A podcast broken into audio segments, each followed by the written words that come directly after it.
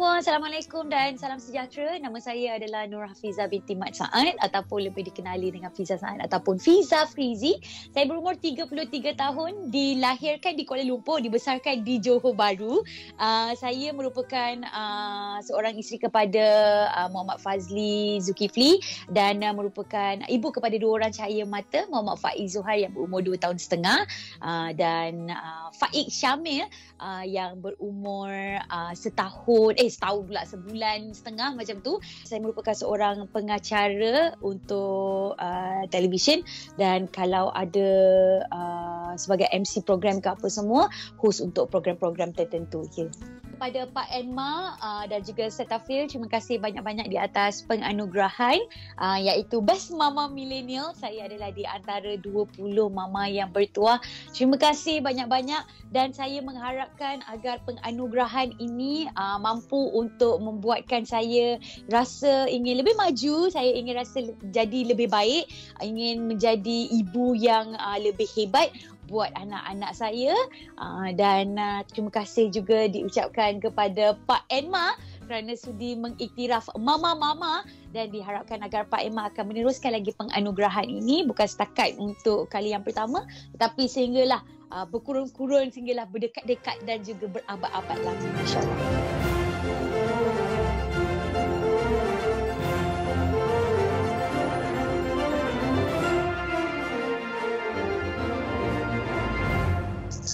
Assalamualaikum. Selamat sejahtera. Terima kasih kepada anda semua bersama dengan saya, Fizi Ali. Bersiaran secara langsung menerusi Facebook dan juga YouTube majalah Pak Emma. Buat pertama kalinya, Pak Emma menganjurkan Pak Emma Galam Moms yang diinspirasikan bersama Settlefeel. Tepuk tangan sikit. Ini adalah sebuah program anugerah digital yang akan memberikan penghargaan kepada 20 mama milenial yang bukan setakat mempunyai pengaruh yang hebat di media sosial tapi memberi inspirasi juga kepada ibu-ibu semua. Okey, apa khabar mama-mama semua? Okey, kita faham bukan setakat mama-mama je tengok kita sekarang ni, papa-papa pun tengok. Ah, jadi bila tengok ni, ah, apa saja yang kita bincangkan hari ni, apa saja yang kita kongsikan hari ni, semoga boleh memberikan kepada anda pengajaran, boleh berikan anda kata inspirasi juga. Okey dan juga kepada anda yang masih lagi work from home tu berhati-hati jugalah. Ah sebab bila dah work from home ni selalunya kita makan banyak. Bila makan banyak tak menjaga kesihatan. Nak pula kita duk suap anak kita makanan-makanan yang tak berhasiat. Sebolehnya bila duduk kat rumah ni kita faham memang masa sangat-sangat orang kata uh, minimum. Uh, tapi sambil-sambil tu juga kita kena sediakan makanan-makanan sihat juga untuk anak kita. Alright Okey, jadi sekarang ni sebenarnya saya tak sabar dah nak nak, uh, nak bersama dengan kita punya penerima anugerah kita pada kali ini. Dia punya nama pun lebih kurang macam saya jugalah. Okey, jadi untuk penerima anugerah Pak Emma Gala Moms yang diinspirasikan bersama Certificate, saya ingin berjemput Fiza Fizi. Hai, hello. Assalamualaikum Fizi, apa khabar? Uh, nama kita lebih kurang dekat. Fiza Fizi. Fiza Fizi eh. Tapi ha. yang saya kenal awak sebenarnya nama Fiza Saat. Fiza Fizi tu dari mana pula? Okey, ni sebenarnya Sonawan yang bagi nama Frizi. Fuh, Sonawan eh. Sonawan, dia juga nama Sonawan.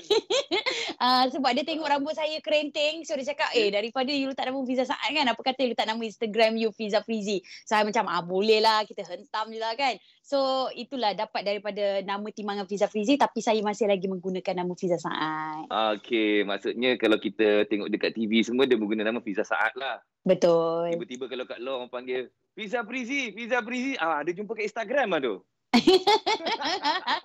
Boleh kenal daripada rambut kot macam tu. Ah, okey, apa pun uh, kami di Pak Emma ni dan juga saya Fizi Ali rasa macam sangat happy lah sebab dapat memberikan anugerah. Cik, saya bagi anugerah. Eh. Uh, memberi anugerah kepada Fiza Frizi ni. Jadi mungkin ada sikit kata-kata kepada uh, penonton-penonton semua sebab awak di antara 20 yang terpilih tu. Maksudnya dalam Malaysia ni 20. Awak paling okay. hebat tu. Alhamdulillah, terima kasih banyak-banyak. Saya pun terharu terkejut juga sebenarnya apabila dianugerahkan di antara um, apa Pak Enma Galam Moms untuk Best Mama Millennial sebab mm-hmm. saya merasakan uh, ramai lagi selebriti ataupun ramai lagi personality yang uh, lebih layak untuk menerima anugerah ini tetapi apapun terima kasih banyak diucapkan kepada Pak Enma. Terima kasih juga diucapkan kepada Settlefeel uh, baby sebab uh, sudi memberi penghargaan ini kepada saya. Alhamdulillah, terima kasih. Dia sebenarnya bila nak bagi anugerah ni dia akan tengok daripada banyak sudut tahu antaranya apa yang di-sharekan di media sosial juga. Ha, mm-hmm. Jadi kita tengok awak punya media sosial pun banyak sharekan cara-cara untuk yalah membesarkan anak. Nak nak pula sekarang ni awak anak dah ada dua orang kan. Ah, betul. Sebab uh, sekarang ni kalau kita dengarkan pun kan anak saya tengah menangis ni dua-dua tengah nangis. Uh, tetapi apa-apa pun uh, bila dah ada dua orang cahaya mata ni memang agak sedikit sukar di mana saya perlu bergelut dengan masa, saya perlu bergelut bagaimana untuk membahagikan masa di antara anak pertama dengan anak kedua. Apatah lagi untuk kita membahagikan masa bersama dengan suami, uh, kerja lagi uh, dengan ada banyak lagi program ataupun aktiviti-aktiviti lain. Tetapi alhamdulillah PKP uh, orang cakap kita tambah anak Alhamdulillah rezeki PKP kita dapatlah anak nombor dua. Mana tahu ada PKP 5.0 kita dapat anak nombor tiga. InsyaAllah, insyaAllah. Tapi Kak Fiza, kalau kita tengok zaman sekarang ni, cara untuk kita membesarkan anak, dia punya, uh, kata cara dia berbeza sikit daripada kita dulu-dulu tau. Mhm. Macam mm-hmm. zaman saya kecil dulu, kalau tak dengar cakap, orang kata rotan, tali pinggang, hanger tu dah menjadi kebiasaan. Tapi untuk zaman sekarang ni, kita tak boleh menggunakan pendekatan macam tu untuk membesarkan anak kita. Jadi macam uh, Fiza sendiri, macam mana cara orang kata membesarkan anak untuk zaman moden sekarang ni? Okey, bila bercakap pasal milenial, uh, kita pun sedia maklum bahawa uh, masa 50 tahun lepas, 30 tahun lepas, nasi lemak pun 20 sen. Uh, nasi lemak hmm, 50 sen pun kita dah dapat. So, kalaulah um, apa makanan ataupun uh, barang-barang asas pun makin lama makin berbeza, apatah lagi hmm. cara kita mendidik anak, apatah lagi dengan pengaruh ataupun situasi zaman sekarang, uh, kalau macam saya, saya merasakan bahawa kita dah tak boleh pakai rotan, tak boleh pakai tali pinggang, nak pakai tepuk tampar ke, semua benda tu tak jalan. Sebab bagi diorang lagi kita buat benda tu lagi diorang akan rebel. Ataupun mungkin hmm. lagi diorang akan rasa macam eh mama tak sayang ai apa-apa tak sayang ai lagi dia nak memberontak kalau, kan? memberontak yes. Kalau macam dulu kita kalau kena pukul ke kena sebat ke apa semua pakai tali pinggang kita boleh keluar rumah kita boleh pergi lagi main tepi longkang main lumpur main cari katak ataupun apa-apa semua berudu kan? Ha, tapi zaman sekarang mana nak jumpa benda-benda tu semua? Jadi bagi saya uh, kita mulakan uh, ikut situasi, ikut zaman. So kalau dia kata, okay, dia rasa macam kita tengok orang lain, dia ajak anak dia dah hantar kindergarten ataupun tadika ataupun preschool daripada seawal 3 hingga 4 tahun. Masa tu kita buat research. Ah, saya rasa macam, oh okay, 3-4 tahun. Kenapa nak kena hantar awal? Ah, so bila kita tengok macam tu, oh supaya dia ada kawan, supaya dia punya soft skill elok, supaya dia punya cara bersosial bersama dengan kawan-kawan dia pun uh, lebih uh, menggembirakan. So saya rasa tak jadi masalah. So memang kita kena change lah. Tak boleh zaman dulu-dulu. No, no, no, no. Faham, faham. Okay, kita ambil contoh lah sebagai contoh lah tiba-tiba anak kita ni buat satu kesalahan yang mungkin agak besar juga. Contoh lah, ada pasu belakang saya ni tiba-tiba uh, dia jatuhkan, pam, jatuh kan. Apa apa reaction awak? Adakah awak akan marah dia ataupun cakap, hey anak, apa kan ini? Ataupun awak, tak apalah sayang. Ha, kan orang cakap jadi macam anak Kusaz Zali pula kalau terlalu manjakan. Jadi macam Fiza sendiri macam mana? Okey, dah banyak dah benda-benda semua yang dipecahkan, yang diteraburkan. Sepuluh kali aku simpan dekat dalam kotak, sepuluh kali juga dah diteraburkan mainan-mainan dia. Tetapi apa-apa pun kita sebagai mak, kita dah tahu benda tu akan pecah, benda tu akan tunggal terbalik ke, benda tu akan bersepah ke apa. Tak apa, kau nak sepahkan, sepahkan. Nanti mama kemas malam sikit. Ataupun mungkin kalau pecah ke pasu ke apa semua, um, kita tukar daripada pasu kaca kepada pasu plastik ataupun benda-benda uh-huh. yang uh, konvensional ataupun mungkin cara-cara yang lebih moden ke apa semua kan. So depends. Mm. Jadi kalau macam saya anak contoh pecahkan pasu ke apa semua, kita tak adalah yang macam sayang. Tak kita cakap, Faik, kenapa you pecahkan pasu? Lepas tu kita akan diam sekejap. Dia kena ada bad cop dengan good cop. So okay, bila okay. saya marah, Uh-huh. Bapak dia, babah dia yang akan jadi uh, Allah, tak apa Faiz, tak apa. Lain, lain kali jangan buat lagi. Hmm. Tapi kalau dia kena marah dengan babah dia, uh, dia macam dia jatuhkan uh, pasu ke apa semua. So saya kena jadi tak apa, tak apa lain kali jangan buat lagi. Uh, apa semua. Ah uh, mula-mula je. Sekali hmm. boleh lah. Masuk kali kedua, masuk kali ketiga. Ah, kita tak layan dia selama 15 hingga 30 saat. Dia panggil mama, mama, mama, mama, mama. Masa tu baru kita akan layan dia balik. Lepas tu kita cakap kejadian yang sebelum tu. Ah, okay. Saya suka cara Fiza ni sebab kadang-kadang ni bila budak-budak ataupun anak kita ni, kita kena layan dia macam orang dewasa juga tau. Maksudnya kita kena bersembang dengan dia. Contoh kalau itu satu kesalahan, kita kena sembang cara orang dewasa. Awak tahu tak ini salah. Walaupun dia tak faham lagi. Macam anak saya baru umur 2 tahun. Hmm. Tapi apa benda yang kita buat adalah kita cuba terapkan benda-benda dewasa. Uh, maksudnya buat ni salah. kalau jangan buat macam ni sebab ni memang tak boleh buat. Ha, hmm. Jadi itu apa yang saya terapkan. Sama macam Fiza juga. Baguslah. Kita ada persamaan lah. Patut nama sama. Okey, kalau kita tengok kan. Fiza ni ada di mana-mana. Di Instagram ada. Di TV ada. Kadang-kadang sebelum PKP agaknya orang boleh terserempak kat luar. Nampak Fiza punya jadual memang sangat super duper busy ya. Jadi, okay. yelah dengan anak dua orang, suami seorang, kejaya lagi, nak kemas rumah lagi, nak masak lagi, nak apa lagi, basuh kain lagi, jemur kain lagi. Pembahagian masa tu bukan senang tau. Sebab ada orang kadang dia boleh jadi, itulah antara punca-punca bergaduh bersama suami isteri. Tapi awak macam mana pula?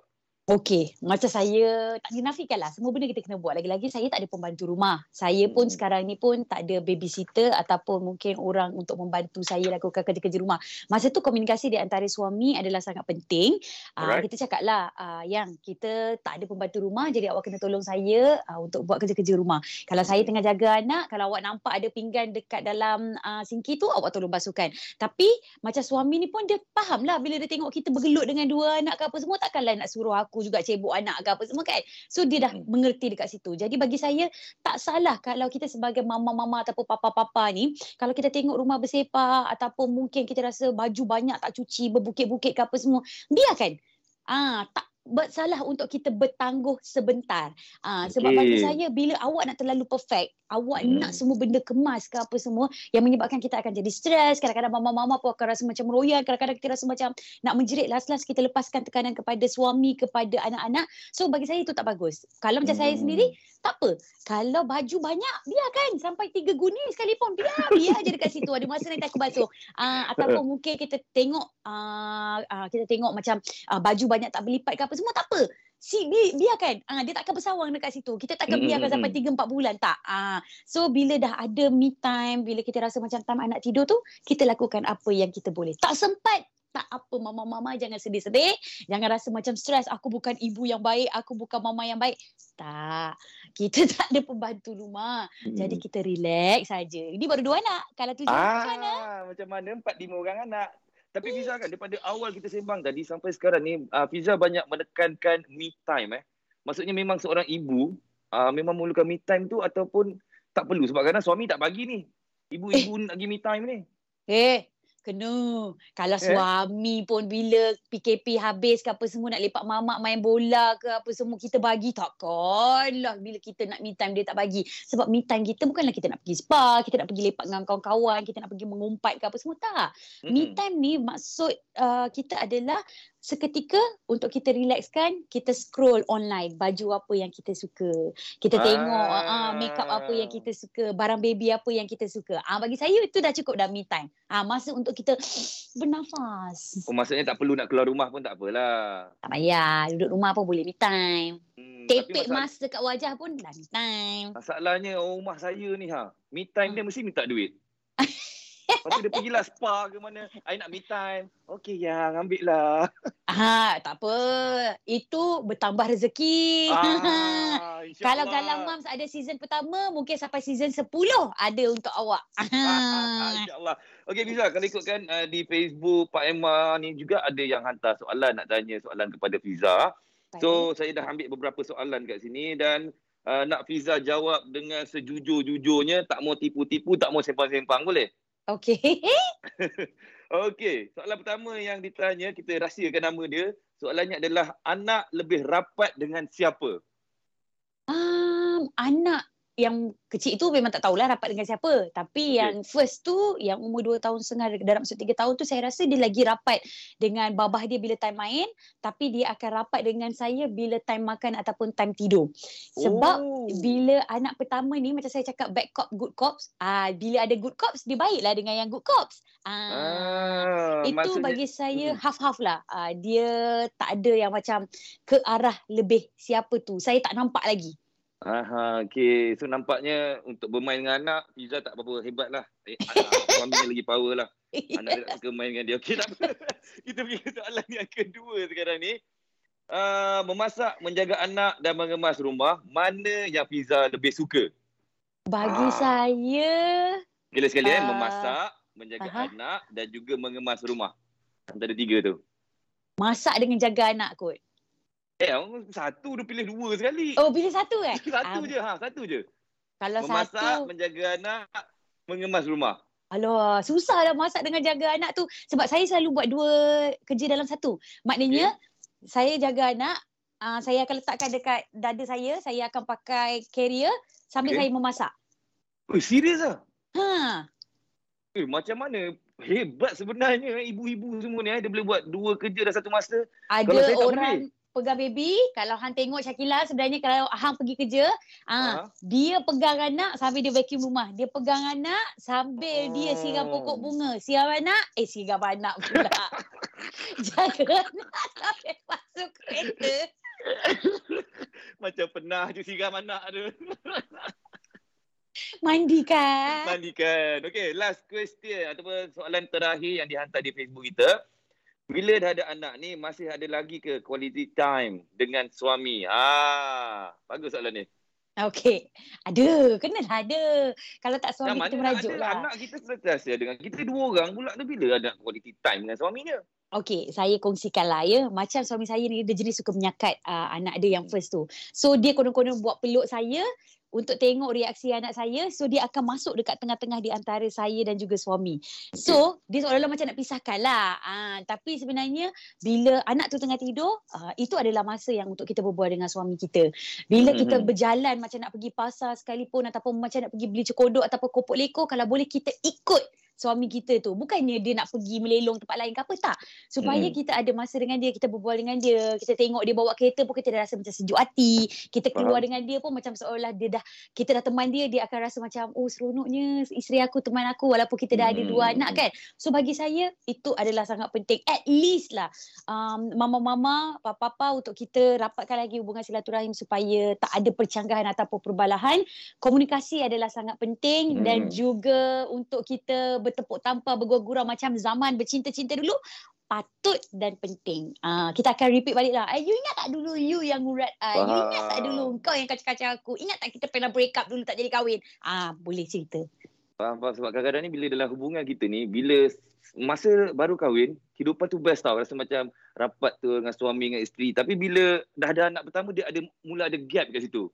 Hmm. Masuk lagi anak kedua, makin jauh gap. Anak ketiga, makin jauh gap. Itu orang cakap kan, sebenarnya anak ni adalah uh, pelengkap rumah tangga. Kita sendiri kena pandai macam mana untuk membagikan masa bersama dengan anak, bersama dengan isteri ataupun suami kan. Jadi Betul. dah nama pun anak-anak ni penyeri kita punya kehidupan kan.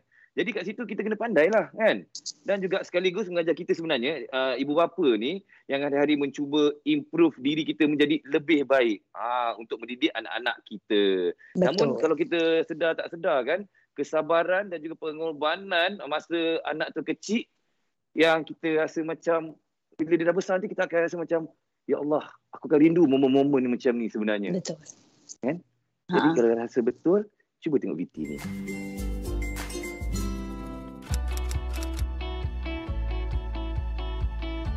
Bila bercerita yang pasal menjadi seorang ibu ni, saya merasakan bahawa ibu ni uh, senang je kita sebut oh ibu jadi mak mengandung dia 9 bulan. Uh, sebenarnya kan uh, bila kita um, mendapat tahu bahawa kita hamil pun kita dah rasa bahawa ada satu momen ataupun hubungan yang indah kan.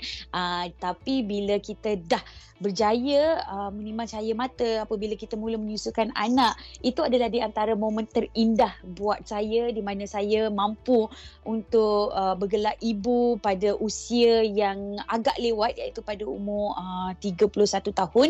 Dan um, tak adalah kita nak cakap duka bila kita menjadi seorang ibu ni.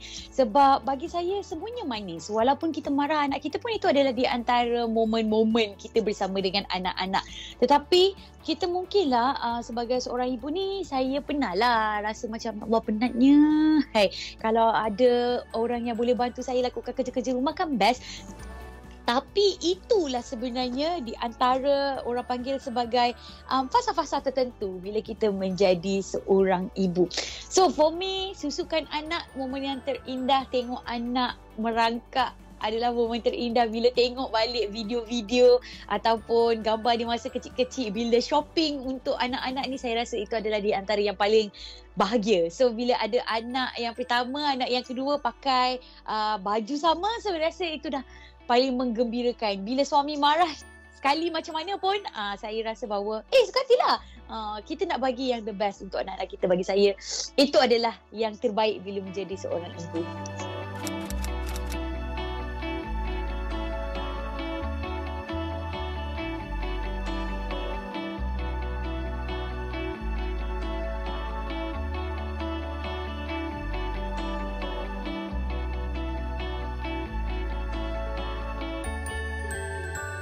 Bila kita bercakap mengenai dunia penuh cabaran ni, saya tahu semua orang ingin lakukan yang terbaik. Uh, kita perlu jadi kawan, kita perlu jadi uh, apa ibu kepada mereka. Saya masih lagi dalam fasa yang tak tahu nak differentiate di antara ibu dan menjadi seorang kawan. Kalau boleh, um, kita jadi kawan tu macam kita main dengan dia, kita color dengan dia, kita lakukan aktiviti-aktiviti yang dia suka, itu adalah sebagai kawan. Kalau dia suka makan sesuatu benda pun, kita minta dia suap, kita anggapkan bahawa itu adalah relationship dengan kawan. Tapi sebagai ibu untuk kita mendidik adalah dengan uh, education. So maknanya kita ajar dia dengan vocabulary English, bahasa Melayu, lepas tu pula dengan uh, didikan agama. Uh, sebagai seorang ibu, kita solat pun kita ajak sekali dia solat. Kalau kita mengaji, kita ajak dia sekali duduk dekat sejadah dengan kita, tengok dengan kita. Bagi saya, uh, itu adalah uh, cara yang terbaik untuk kita didik anak dah tak boleh pakai lagi. Mungkin kurang boleh pakai kalau kita rotan rotan anak kalau kita setakat pegang rotan itu belum lagi dikira rotan. So bagi saya hanya untuk menakut-nakutkan mereka sebagai seorang ibu bolehlah. Uh, tapi kalau macam uh, nak jadi seorang ibu dekat zaman milenial, zaman penuh cabaran ni bagi saya kita tengok juga uh, rakan-rakan kita, kita selalu juga uh, pergi buat research, kita selalu juga minta nasihat dengan uh, mereka yang kita nampak mampu untuk mendidik anak-anak supaya uh, education dan juga diorang punya skills dan kasih sayang tu tak berbelah bagi. So sama rata saja macam tu. Baiklah kita dah tengok pun VT tadi. Betul lah macam kata Fiza juga tadi kan kita dalam hidup kita kena jadikan anak kita sebagai kawan. Kadang-kadang ialah jadi lawan juga. Lawan tu bukan apa. Gurau sikit-sikit kan. Okey masih lagi bersama dengan saya Fizi Ali dan juga penerima anugerah Pak Emma Galam Moms yang diinspirasikan bersama Setopil. Kita ada Fiza Frizi. Yes. Terima kasih Pak Emma. Okey, begitulah uh, seorang yang bernama Fiza. Memang bagi saya seorang ibu yang memang penuh masa dia dengan kerja-kerja tapi boleh lagi membagikan masa bersama dengan suami dan juga anak-anak dia. Tapi memanglah menjadi ibu ni kadang-kadang memang payah kan sebab kita kena membiasakan diri kita macam mana nak jadikan anak-anak kita ni sebagai kadang kena dia hormat kita sebagai uh, ibu dan juga kadang dia kena hormat kita ni juga sebagai kawan dan kadang kena hormat kita ni juga sebagai rakan. Ah itu bukan benda yang senang tau. Berat sebenarnya untuk seorang ibu untuk melatih semula anak-anak dia. Kan? Betul. Tapi itulah bila cerita pasal ibu-ibu ni sebenarnya ibu-ibu semua kita sebenarnya dah sampai di penghujung rancangan dah. Cepat je Fiza. Sekejapnya. Sekejap. Kalau ikutkan memang kalau boleh dengan Fiza ni saya nak 50 jam lah boleh tak? Lepas kita, kita sembang 50 jam. Okey, tapi biasalah uh, last ni kita nak bagi peluang lah kepada Fiza juga. Uh, mungkin nak nak orang kata buat satu luahan di hmm. hati Fiza ialah orang kata apa? Kadang-kadang ni bila dengan anak kita ni bila berhadapan dengan anak kita, kita tak dapat luahkan segalanya. Kita dapat luahkan segalanya dekat anak kita tau. Kita akan luahkan segalanya waktu dia tidur. Kita akan cakap sayang, tutup kepala dia nanti dah besar jangan nakal-nakal okey. Tapi waktu kita pada depan kita jarang nak ucapkan benda-benda tu. Jadi kami dari Pak Emma sekarang ni memberi peluang kepada Fiza. Mungkin ada kata-kata yang paling terindah untuk anak Fiza yang mungkin satu hari nanti apabila dia besar dia akan dengar balik dia akan tengok balik video ni dia akan rasa ya Allah akulah anak yang paling bertuah sekali dalam dunia. Silakan Fiza Okey, uh, sebelum tu terima kasih banyak diucapkan kepada Pak Irman dengan Setterfield sekali lagi di atas penganugerahan ini. Tetapi kalau uh, tak ada penonton, saya rasa saya akan mengucapkan kata-kata yang akan membuatkan saya mengalirkan air mata. It's Tapi okay, kalau okay. boleh, kita relax sikit lah ya. Cuma apa yang saya boleh katakan adalah sebagai seorang ibu, ini adalah di antara amanah dan juga anugerah yang cukup luar biasa. Ada di antara isteri yang tak mampu untuk menimang cahaya mata kerana belum lagi dikurniakan rezeki. Jadi bila anda dah ada cahaya mata seperti ini anak buat nakal ke ataupun mungkin anak tu mungkinlah usap pipi kita pun kita dah rasa macam ya Allah pandai bijak anak aku untuk meluahkan rasa kasih dan rasa sayang. Bagi saya um, anak itu adalah di antara um, apa perubahan terlalu besar dekat dalam hidup saya yang membuatkan saya rasa saya nak bekerja untuk anak saya. Saya nak jadi yang lebih baik untuk anak saya.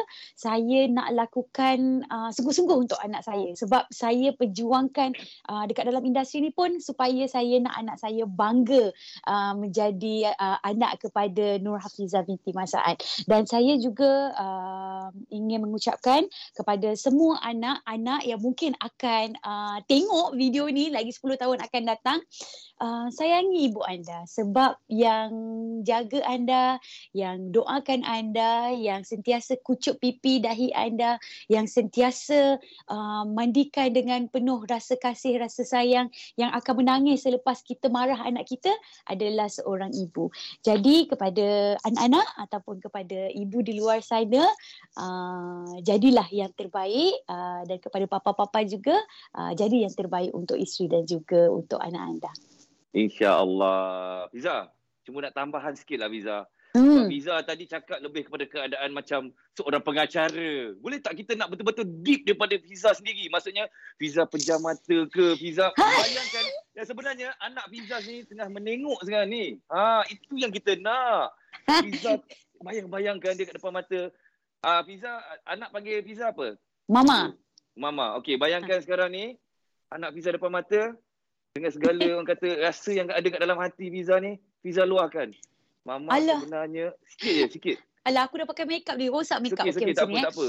Okay. Um, kepada uh, Muhammad Faik Zuhair, um, mama tahu uh, bila dah dapat adik, mama mungkin uh, tak dapat nak fokus pada anak yang pertama, Faik. Tapi mama cuba yang terbaik untuk uh, sama rata sebagai adil dan sama. Dan mama tahu Faik mungkin rasa sedih bila mama tengah jaga adik, mama lebih fokuskan adik. Tapi bila Faik tidur dan adik tidur mama kalau boleh akan nak uh, kenal Faik sebagai cinta pertama mama. Hmm, Faik uh, sebagai anak sulung kena jaga adik.